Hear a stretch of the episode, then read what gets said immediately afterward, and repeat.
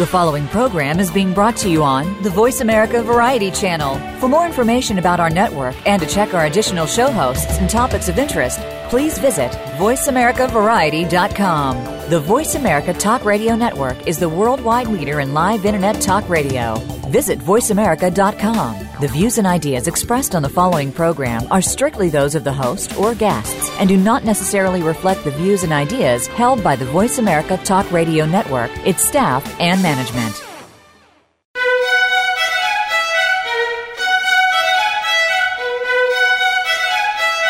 Welcome to Museum Life with Carol Bossert. Museums are important whether we work in them, for them, or simply love visiting them. Throughout history, people have collected things and put them on display to enjoy. But today's museums offer much more than rooms filled with stuff. They provide places to learn and share experiences with family and friends, as well as sanctuaries to unplug, rest, and refresh. On today's show, we'll discuss how museums can remain relevant and sustainable, reach out to new audiences, and remain attuned to cultural and technological trends. Now, here's your host, Carol Bossert. Welcome to Museum Life. I'm Carol Bossert. Thank you for joining me today. Uh, it is the second uh, week of the new year, so Happy New Year to those of you that uh, uh, I wasn't able to tell uh, that to last week.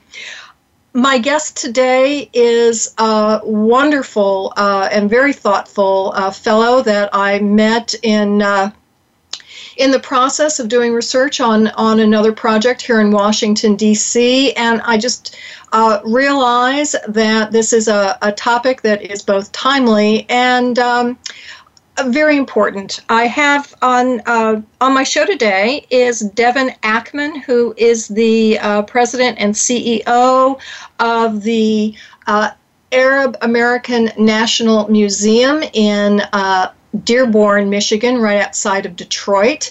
And I just think that it is, uh, it's a great museum and with a wonderful outreach mission. And I am so glad, Devon, that you are on the show today and can share with us a little bit about the museum and uh, the work you're doing there. Well, I appreciate you having me on. Thank you so much. Devon, uh, as you know, I always ask all of my, my guests to share in their own words their your their career path. So if you would not mind doing that uh, for the audience, that would be great.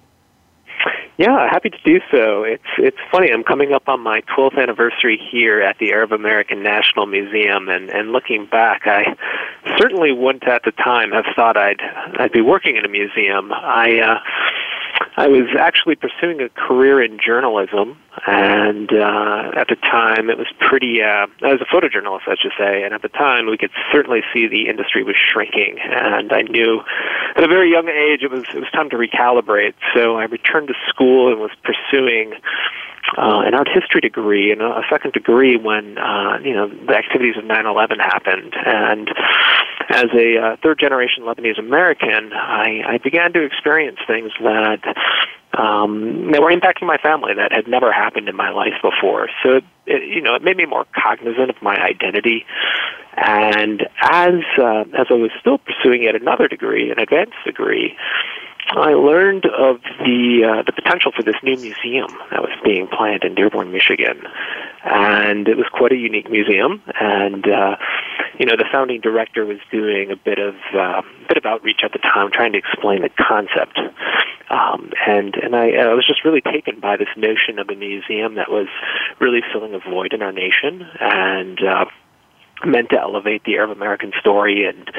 and to address a lot of the, the misconceptions and stereotypes. So on a whim, you know, here's this guy who's who's really getting ready to pursue uh, urban planning, um, who had limited work experience in a museum. Uh, I had done some, some work as an undergrad at Michigan State University, working in the, the university museum.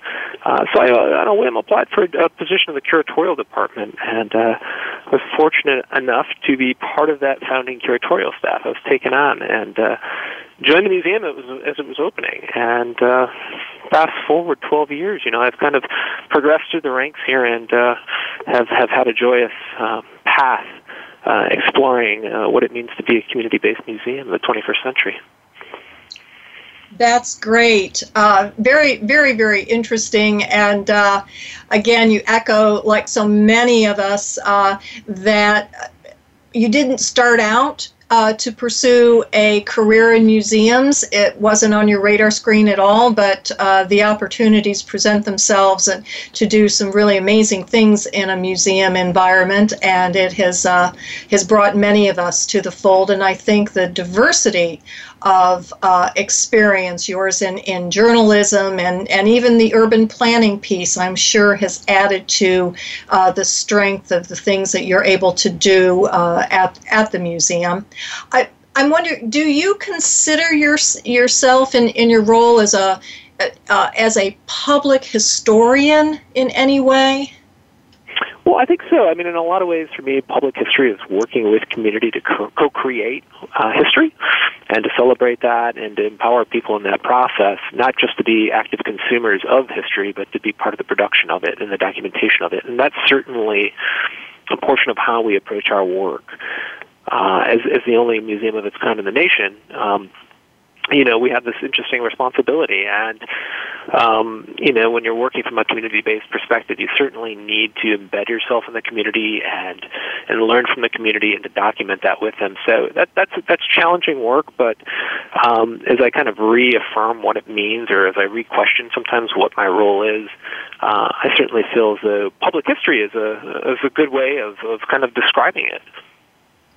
Great, thank you, thank you. That's that's very helpful. I have one more question before we get involved in you know the details of of the museum, and uh, because it, it's always a personal uh, question of mine. Uh, I too started out my career as a as a curator.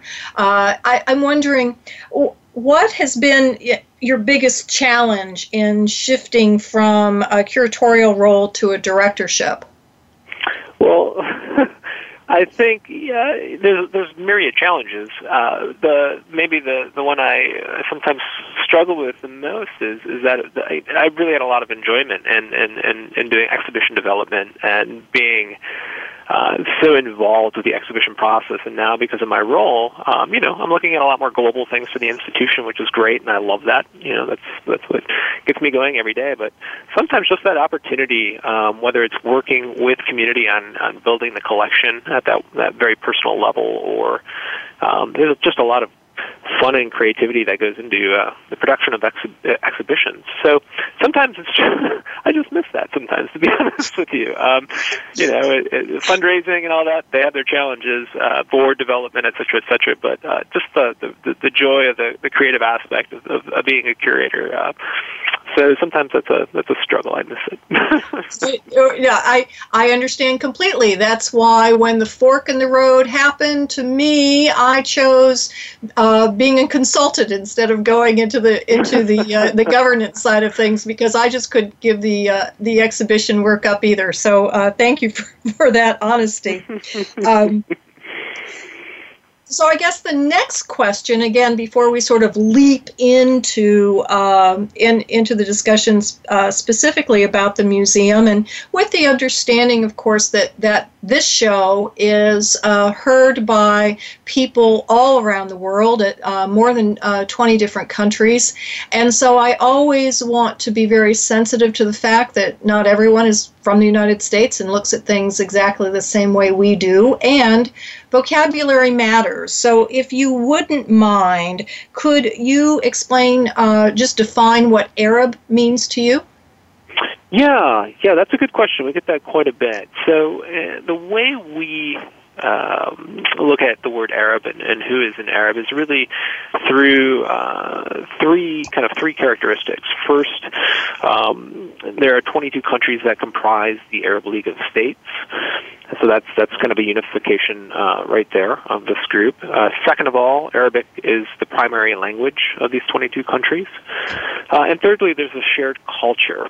You know, it's a shared tradition. So, you know, there's there's give or take, uh, what is it, ten in North Africa and twelve kind of what we geographically often refer to as the Middle East. So it's twenty-two countries.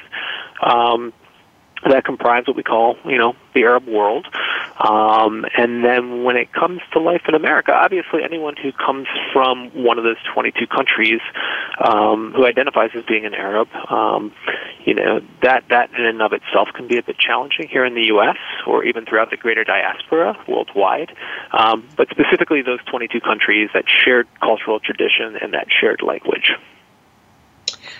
That's That's interesting. Um, it, it, I just like to, to dwell on that a little bit further, if you don't mind. I mean, I, I under I understand, um, you know, how you can make a, a, a geographic uh, statement, um, mm-hmm. and certainly the language. But as we know, the uh, historically uh, the Arab-speaking world uh, at one time spanned from Spain all the way through uh, Southeast Asia. So, mm-hmm. you know, and, ge and politically and ge uh, geopolitically, those those borders have changed a lot. So, how uh, what makes up a shared tradition? Uh, you know, more more contemporary cultural aspects, you know, the food, the language, uh, you know, the core components of culture. And, yeah, that's a good point. I mean, historically, you know, the, the kind of the quote-unquote empire has ebbed and flowed, but we're really looking at, you know, the last hundred, hundred or so years, um, this kind of geographic landscape with that shared cultural tradition. So, you know, some things are shifting even now. I mean, you look at the Sudan uh, and what's happened there with kind of the fracturing of the country. Um But, you know, that, those are kind of our general guidelines. And it, like I said, it gets really complicated within that. Um, and here in the U S, you know, um, oftentimes, you know, folks think of Arabs as being only or, you know, uh, Muslim only, for example, and they look at it from a religious lens. And, and we often have to correct, you know, folks and say, well, you know, there is there is definitely a majority uh, Islamic community in the Middle East, and this is, you know, the, the home of their, you know, primary religious sites. But, you know, the, the, the greatest number of Muslims are actually in Southeast Asia, and there's a huge community of Arab Christians, you know, and Arab Jews. So, um, you know, religion's not an apt lens to look at, you know, the, as a defining feature of this region. So um, a more, more encompassing cultural component is probably the shared, uh, or I should say the larger shared uh, aspect of what it means to be an Arab. That I, I thank you for uh, making that clarification. I, I I do understand, and I've run into it in some of my own uh, research on, on exhibition projects, uh, the the uh, the misunderstanding and uh, uh, poor Uh, poor connections made, uh, particularly between uh, the word Arab and Islam or uh, Muslim, and uh, so I think it is important to to make that uh, distinction. So, so tell us about the Arab American National Museum. How did it get started? Yeah, this is a really interesting history. So first and foremost, the Arab American National Museum is actually part of a larger nonprofit here in Southeast Michigan called Access. And Access was started in nineteen seventy-one as a volunteer organization really working to meet the needs of what was at the time a growing immigrant community here from the Arab world. And a lot of these folks were coming um, as part of displacement, you know, the onset of war. And in particular, in nineteen seventy-five, the, the starting of the Lebanese Civil War. Uh, so that organization rapidly grew, and it had a very unique approach to wellness. Um, it saw wellness as something that, you know, began with basic needs and continued through education to health wellness, um, and kind of ended with cultural wellness and philanthropy, so to speak. Um, so in nineteen eighty-seven, a small arts department was started, and that department was really charged with documenting and sharing the Arab American story, uh, and then educating the public on who who those the Arab Americans were. And as you might imagine, our community in Southeast Michigan began to grow and grow and grow, and that demand got bigger. Um, so there was this, this this idea, you know, maybe we need a museum. There are there are no museums in the nation, uh, really charged with telling and documenting the Arab American story, and that says something when there's thirty-five thousand museums.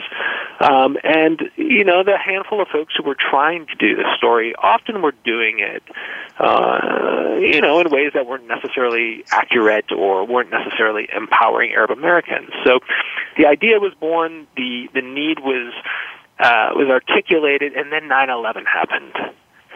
Uh, so the question became, you know, will this idea be able to come to fruition? And what's more, can we build this the way we want to, which is by involving the Arab American community?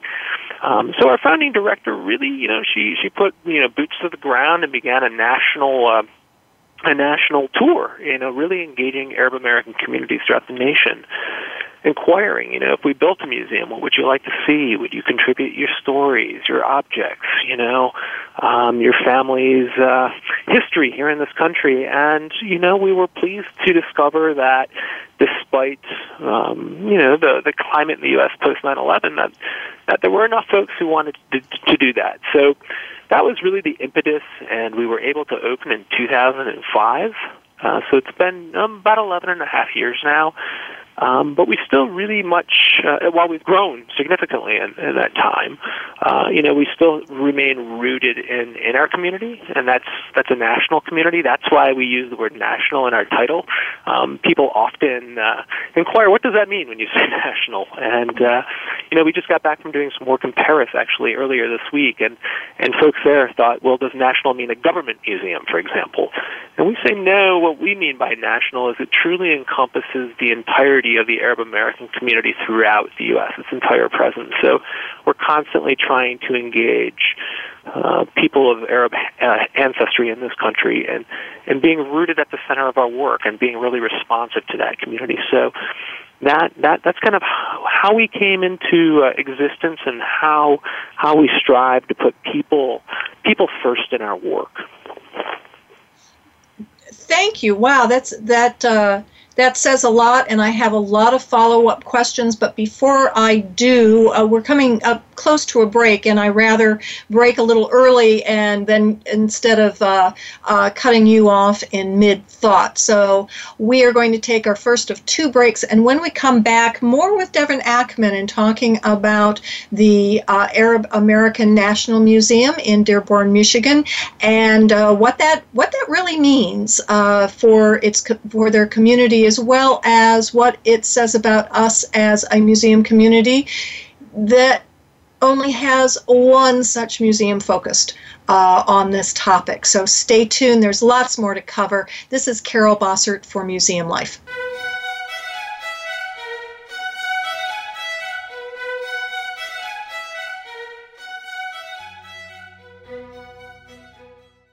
Carol Bossert established C B Services, L L C because she believes in the societal value of museums. Exhibitions are a primary way that museums deliver this value, providing places for exploration, renewal, and conversation. Good exhibitions begin with good content, and at C B Services, we are all about the content. C B Services helps organizations identify, shape, and document the ideas and stories that form the foundation of a successful exhibit.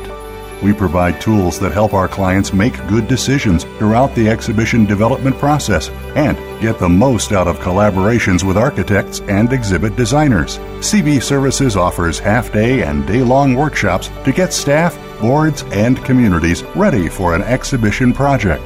Call today to schedule a workshop. C B Services also offers a one-hour free consultation to organizations no matter where they are in the exhibition development process. Visit carol bossert services dot com. Reach out to Carol through Twitter or LinkedIn, or call her directly at two four zero, four three two, seven seven one two.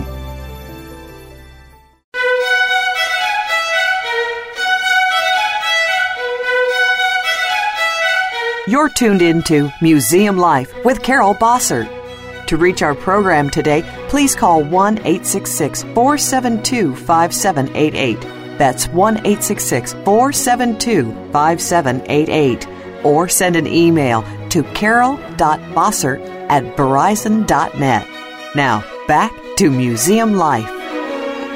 Welcome back. This is Carol Bossert. You're listening to Museum Life, and today my guest is Devon Akmon, the uh, president and uh, chief opera operating officer, director of the Arab American National Museum. And right before break, uh, Devon was sharing with us sort of the, the origins of the museum, uh, more importantly, uh, the fact that there was no museum devoted to the Arab uh, American experience, uh, even though we have many, many museums in this country, and and also uh, you know, alluded to the fact that this uh, this started before uh, the nine eleven tragedies, and of course that affected all of us, uh, but that it continued uh, uh, beyond then uh, to help talk about uh, and focus on the Arab American experience. And, and Devon, I, I have lots of follow-up questions, but one that really struck me, and I, I don't think it really, you know, penetrated my brain in the other conversations that, that you and I have had, is that this is an American that celebrates contemporary life. I mean, it's, yes. it's, it's, it's about the people's experience who have come to this country and their experiences today, as opposed to uh, celebrating just as many important things about their uh, homelands. Am I am I correct? Is that a is that a, a, a, a honest or or a legitimate distinction to make? Absolutely, it's very much about our presence, uh, historically and contemporary, within the U S And so we we worked to to celebrate that story and to document it, and and even more importantly, to place that story in context with with kind of our larger American narrative. So what? Uh, just uh, just so that that we're clear, uh, what was the original mission of the institution? Well, in many ways, our, our mission is still the same, and that is to document, preserve, and present the history and culture of Arab Americans. And we do that. I mean, we, we kind of stretch the mission in how we do that today, um, and a lot of that comes through, you know, the continuation of building collections and putting forth exhibitions and public programming. Um, but when I talk about stretching the mission, we think about place, you know, and here we're rooted in Southeast Michigan, among the highest concentration of Arabs in North America. So, you know, when you think about contemporary culture and how a museum can leverage that and its place within the community, we're constantly looking at what's going on within the community and how can we use uh, or work with the community to actually celebrate the story. So um, that's something we've really been stretching a bit more over the past few years. Um, so while our mission remains essentially the same as it was eleven and a half years ago, the way we act upon it is, is quickly evolving. That's that's interesting. I want to follow up on that. But before I do, um, you said something, and I had heard this, um, you know, but I didn't know that it was true, is that, that Southeast Michigan has the largest concentration of Arab Americans in the country? Yeah, absolutely. Um, and, and it's really hard, you know, to, to, to put a firm number on our presence because of the way we do census data here in the U S Our estimates are about a half million people of Arab heritage within a three-county, um, the, the major three counties of Southeast Michigan.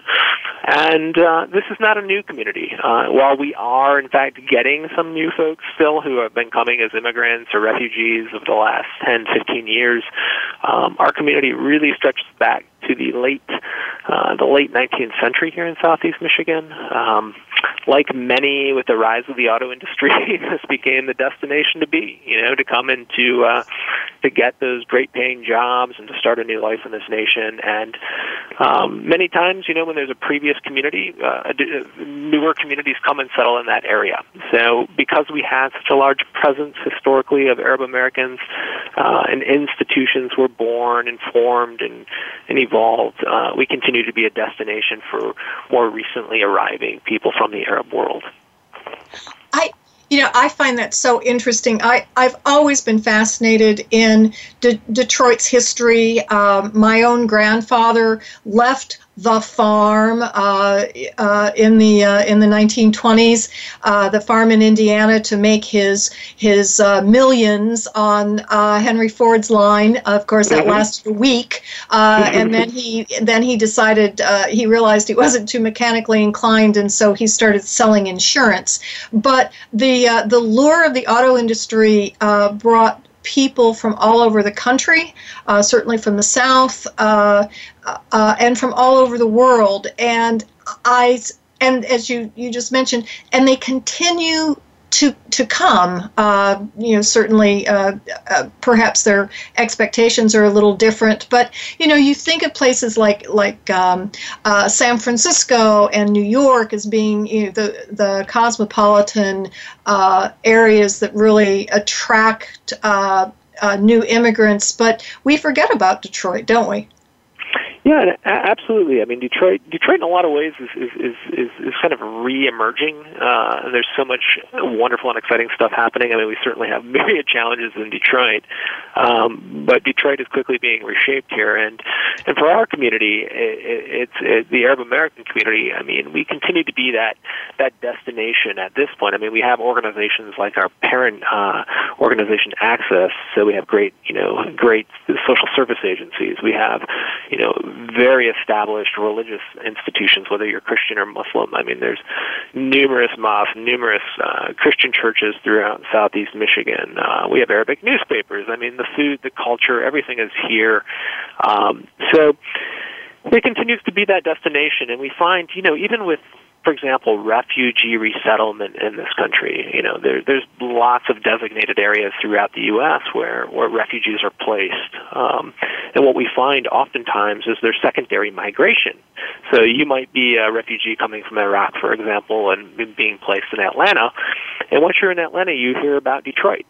You know, and you say, well, I could stay in Atlanta here, it's a little bit foreign to me, or I can go to a place where, you know, I, I can I can I can worship my religion, I can speak my language, I can I can acclimatize a little bit more organically and, and comfortably. Um, so we see a lot of that. Uh, we see a lot of that, not just as a museum, but as an entire social service agency. So, um, in many ways, we continue to be the destination for for many who are recently arriving from the Arab world.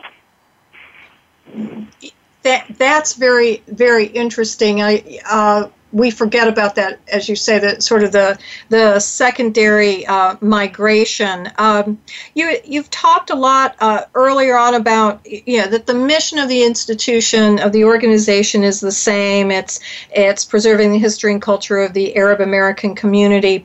But you mentioned that the ways that you've been doing that have have naturally shifted uh, over time to keep up with the communities. Can you give me uh, an example or two about, you know, some of the newer ways that you are uh, addressing the needs and uh, building your community?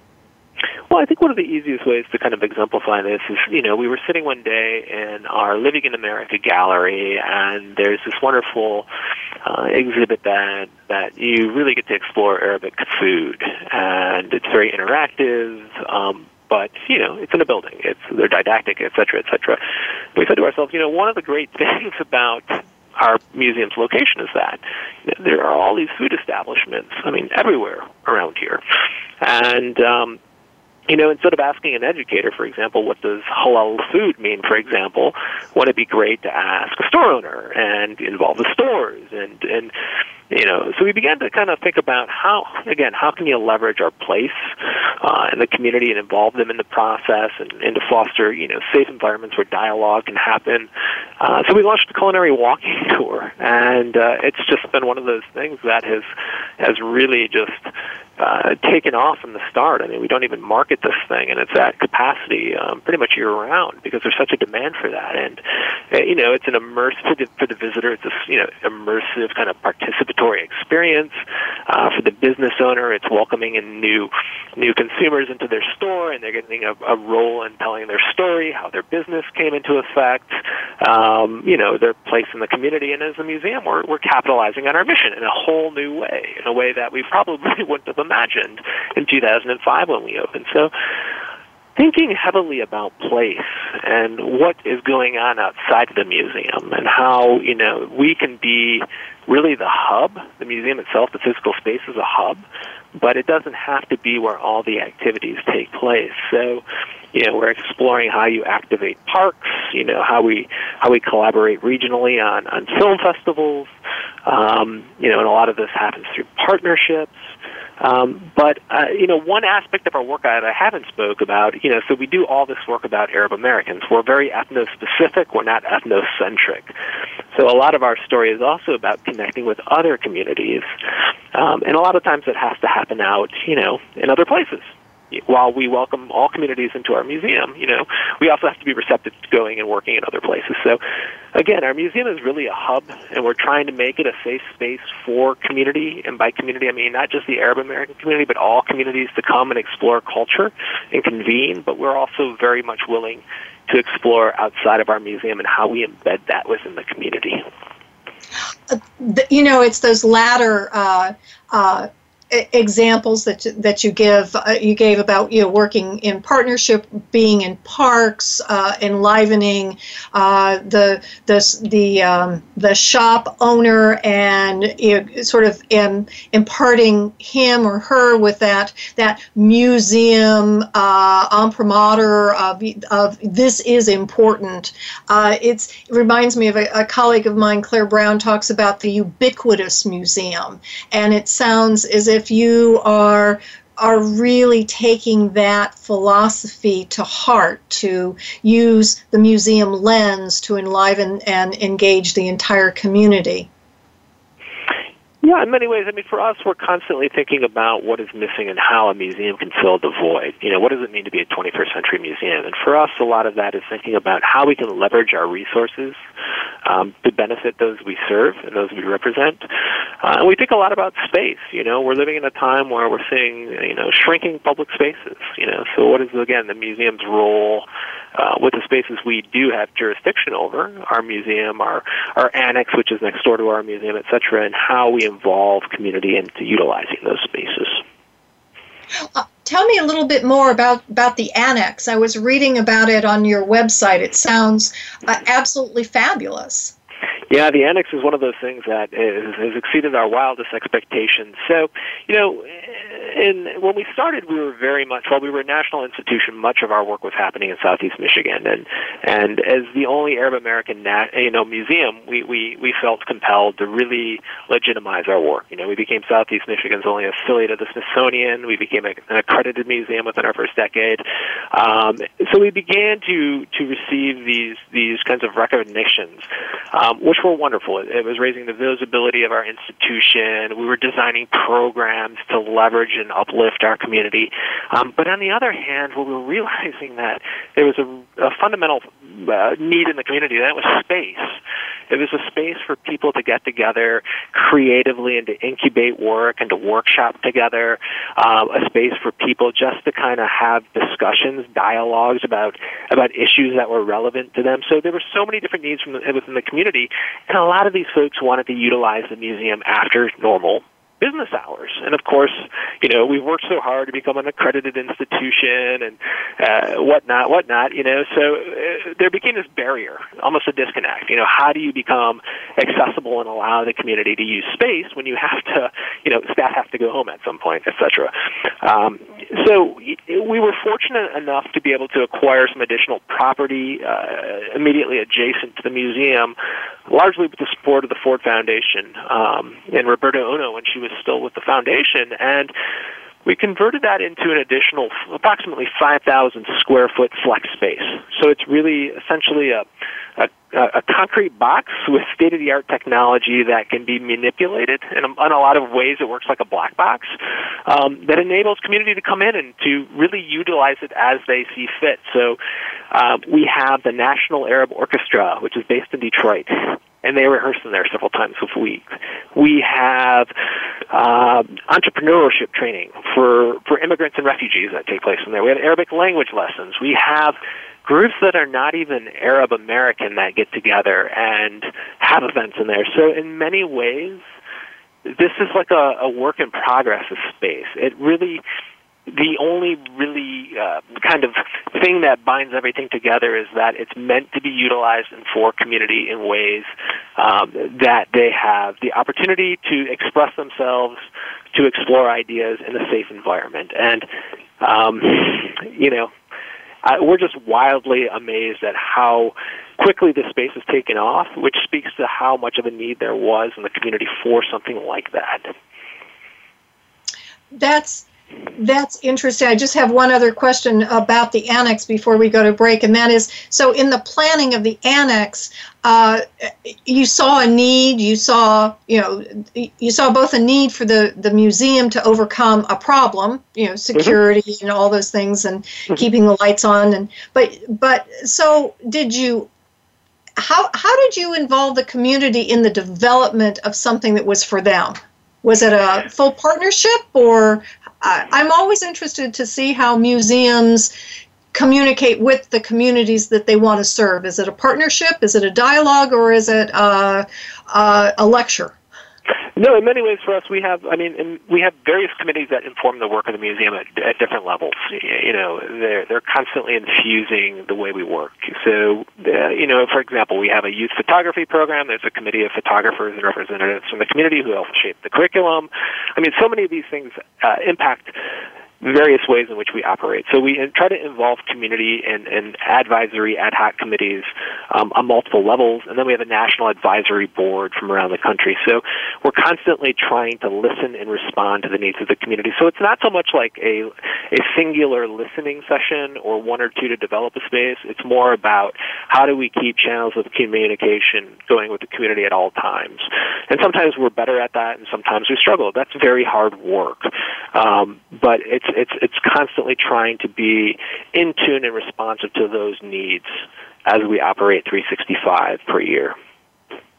Thank you for, for clarifying that model. I, th- I think you're right. Uh, but most importantly, you're right about that it's hard work uh, and that it's ongoing work. Uh, you just don't wake up one morning and say, hey, let's let's uh, if, uh, work with the community on a on a certain issue. That it's uh, that is something that is echoed by uh, many of the guests on this show who are speaking about successes in working with the community, is that it, they just didn't wake up one morning and say, let's do it, that it has been ongoing since the inception of the museum. And clearly you are are following uh, that, that uh, important model as well.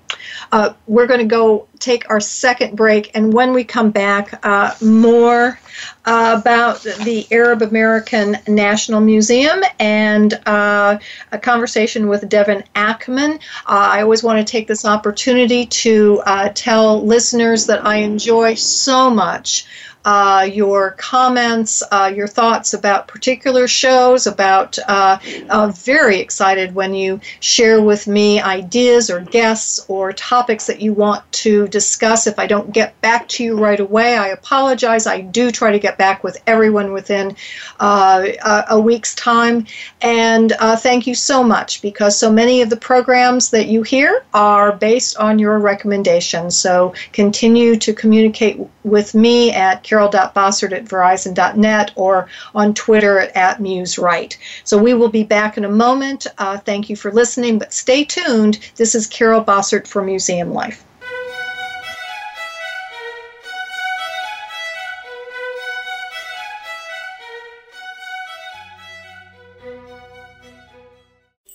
Carol Bossert established C B Services, L L C because she believes in the societal value of museums. Exhibitions are a primary way that museums deliver this value, providing places for exploration, renewal, and conversation. Good exhibitions begin with good content, and at C B Services, we are all about the content. C B Services helps organizations identify, shape, and document the ideas and stories that form the foundation of a successful exhibit. We provide tools that help our clients make good decisions throughout the exhibition development process and get the most out of collaborations with architects and exhibit designers. C B Services offers half-day and day-long workshops to get staff, boards, and communities ready for an exhibition project. Call today to schedule a workshop. C B Services also offers a one-hour free consultation to organizations, no matter where they are in the exhibition development process. Visit carol bossert services dot com. Reach out to Carol through Twitter or LinkedIn, or call her directly at two four zero, four three two, seven seven one two.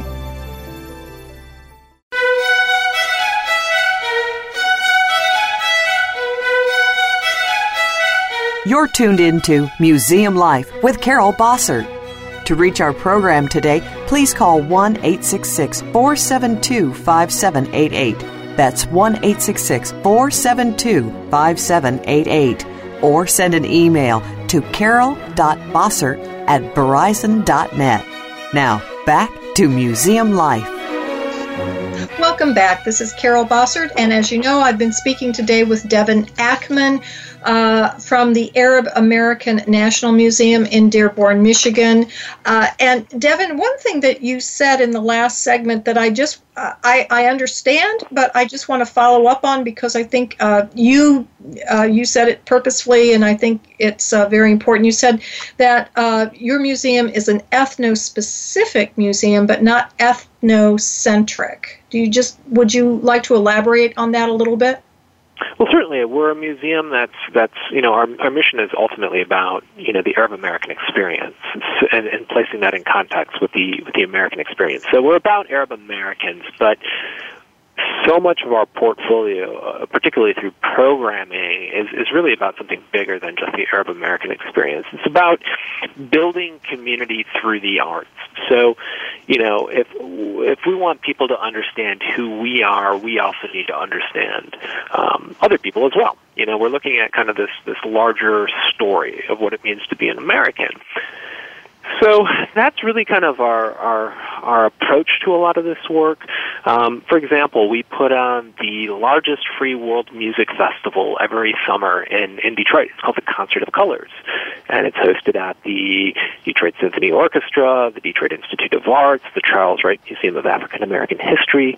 And the whole notion is, how can we leverage, again, um, music, you know, music, something that really is, is, is universally uh, a mode of expression of cultures, um, and, and bring people together through this celebration. So, of course, there's an Arab American component, uh, there's an Arab world component, but it's really something more global at looking at the role of culture and how we can convene people through culture to build community. And, and that's a central aspect of our work. Um, so that happens through our interpretive approach in our exhibits. Um, you know, how can this speak to people who are not Arab, uh, to the actual programming and how you participate in that? Thank you, and that, that leads me to my, my next question. As I've I've said before uh, on the show, and and even at the beginning of the show, that words matter, uh, and I over the.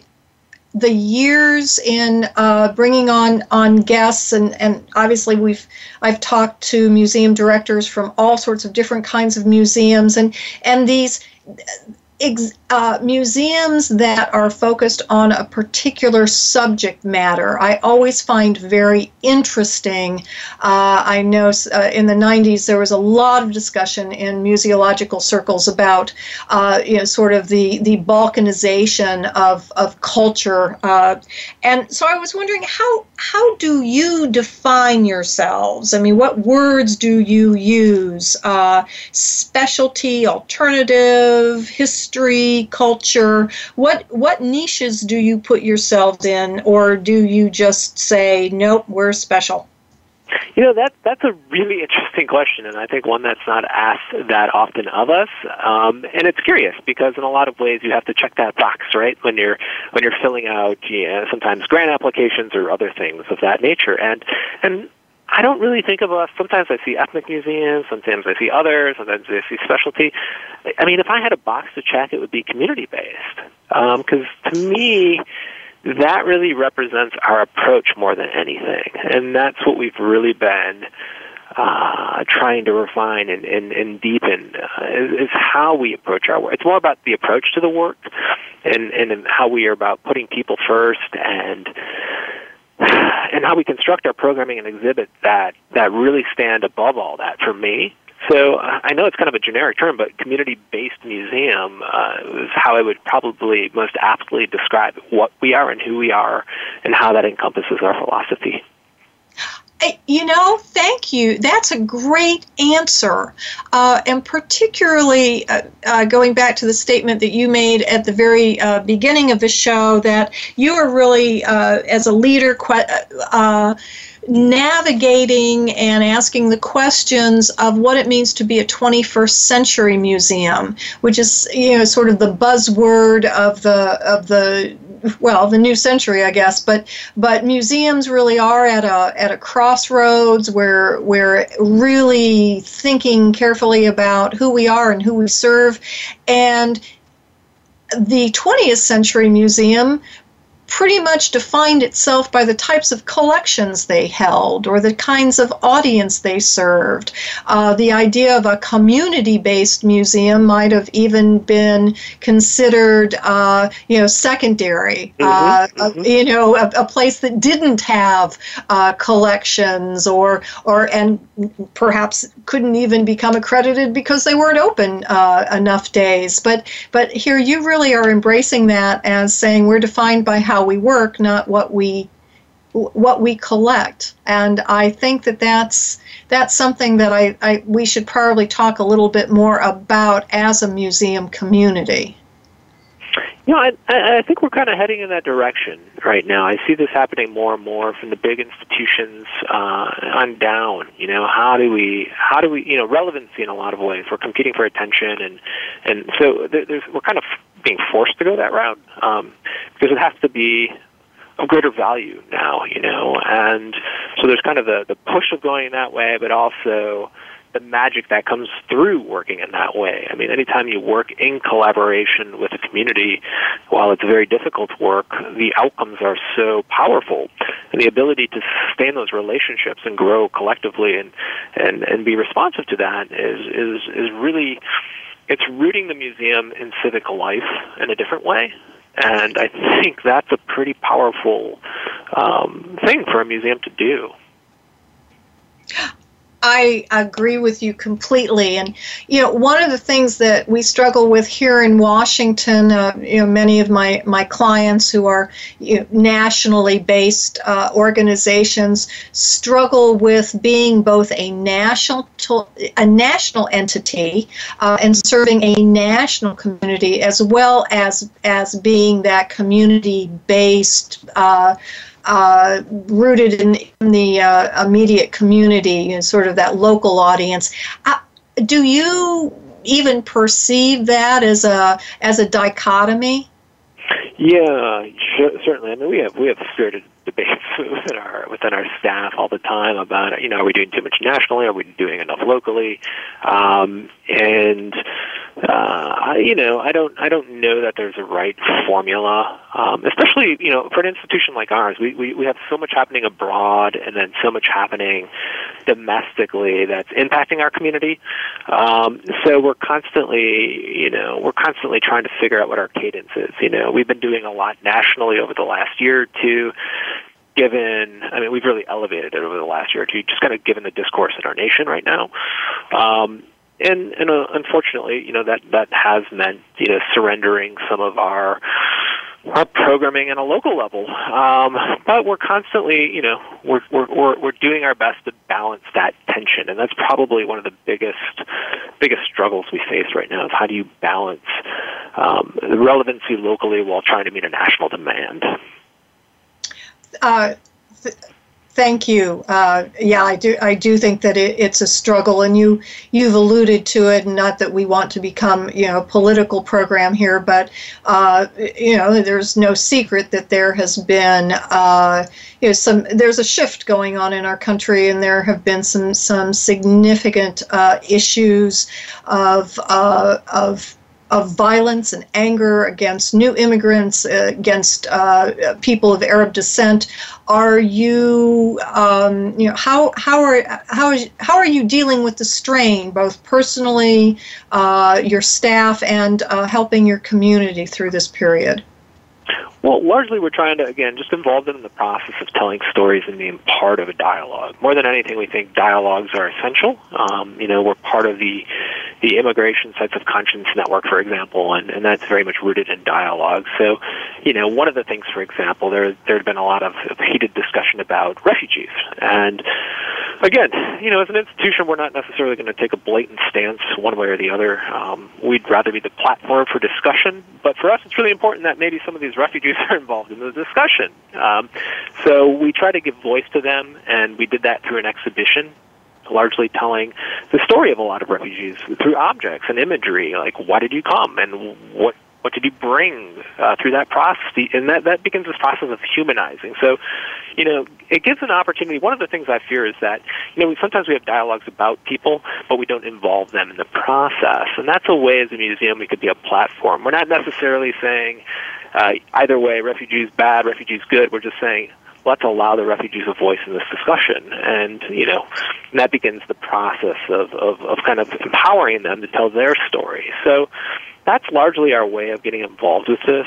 Um, because it is very, very challenging times right now. I mean, we can't, we can't kid ourselves. It's a very, um, you know, there's a lot of volatility in the political environment in our nation right now. And again, we're not a political institution. We're a museum. And as you you were as you said before, as you were talking about the annex, that the one rule is that it's a safe place to talk, and I, I do think that uh, that in such a volatile period of history that we find ourselves in, that that is a role that museums can take, and many uh, many are in in their community. Uh, but it takes a great deal of courage. I'm sure you have some interesting discussions at your board level. It takes courage, and we just constantly are trying to get better. And, you know, one of the main initiatives for me is to further empower our staff to feel comfortable in those situations because, you know, we can't kid ourselves. Things arise in these discussions occasionally, and you have to be equipped um, to facilitate that in a proper way. We want to be a safe space. We're not necessarily a neutral space. I mean, it's not the kind of space where one can come in and spit out hate speech. You know, that's not what we are. Um, but we are a place for dialogue, and we want people to feel comfortable in having dialogue, dialogue that might not always be, you know, everybody having the same viewpoint. You know, one of the things we need is to have more dialogue. Um, but more than anything, we need physical spaces where people can convene. And I'm a huge lover of technology, um, but so much of this happens in the digital realm. Um, and I think, again, that's why it's so important to have physical spaces where people can get together and connect and have discussion. I I agree with you. I think that that is uh, perhaps twenty years from now, when they're writing writing the history of this period of time, it may be that uh, what we are experiencing is simply that that tension between being human beings who are used to developing our culture and our understanding face to face, and we're isolated behind screens just too many too many times. So I think that it's fabulous that you are uh, are providing uh, overtly providing that that opportunity for your community. So actually, to, to a point you asked earlier, I think it might even be more of a challenge, less about national versus local. In some ways, it's about digital versus physical right now, too.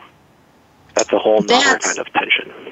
Yeah, that's a that is a, a very interesting point. Um, I don't mean to put you on the spot, but I'm just curious. Uh, what what were the thoughts moving through your head, uh, you know, a couple of months ago when the uh, African American His- uh, Museum of History and Culture opened on the Mall? I mean, certainly you're a Smithsonian uh, uh, affiliate, but uh, did that?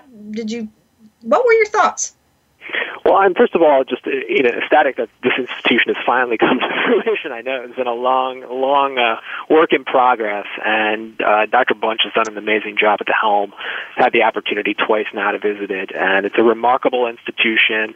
Uh, I think that it's it's much needed to have. Um, so I have a lot of joy and a lot of excitement and a lot of uh, optimism for its future. Um, on the other hand, uh, you know, we had the what is now the second largest, previously the largest uh, African American museum here in Detroit, and um, they do absolutely fantastic work. And I think they're doing a really great job of also kind of positioning their their institution in light of this new national institution. So Um, I, I'm very optimistic about uh, their role. Um, and uh, I think it's a really great institution. I'm excited for them. Great. Uh, thank you. Thank you for those words. And thank you for being on the show today. I, I've, I've learned so much, and uh, am, am just uh, the story of your institution fills me with just a lot of hope for our total future. So thank you so very much for the work you do and for uh, sharing it with me today. Well, thanks for having me and uh, providing me an opportunity to share our story. Thanks so much. And we will be back next week with another edition of Museum Life. Thank you so much for listening. Uh, until next week, this is Carol Bossert for Museum Life.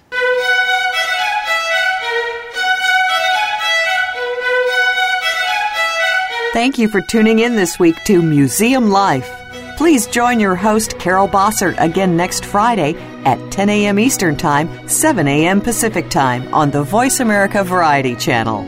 What museum issue is on your mind? Tell Carol at carol dot bossert at verizon dot net.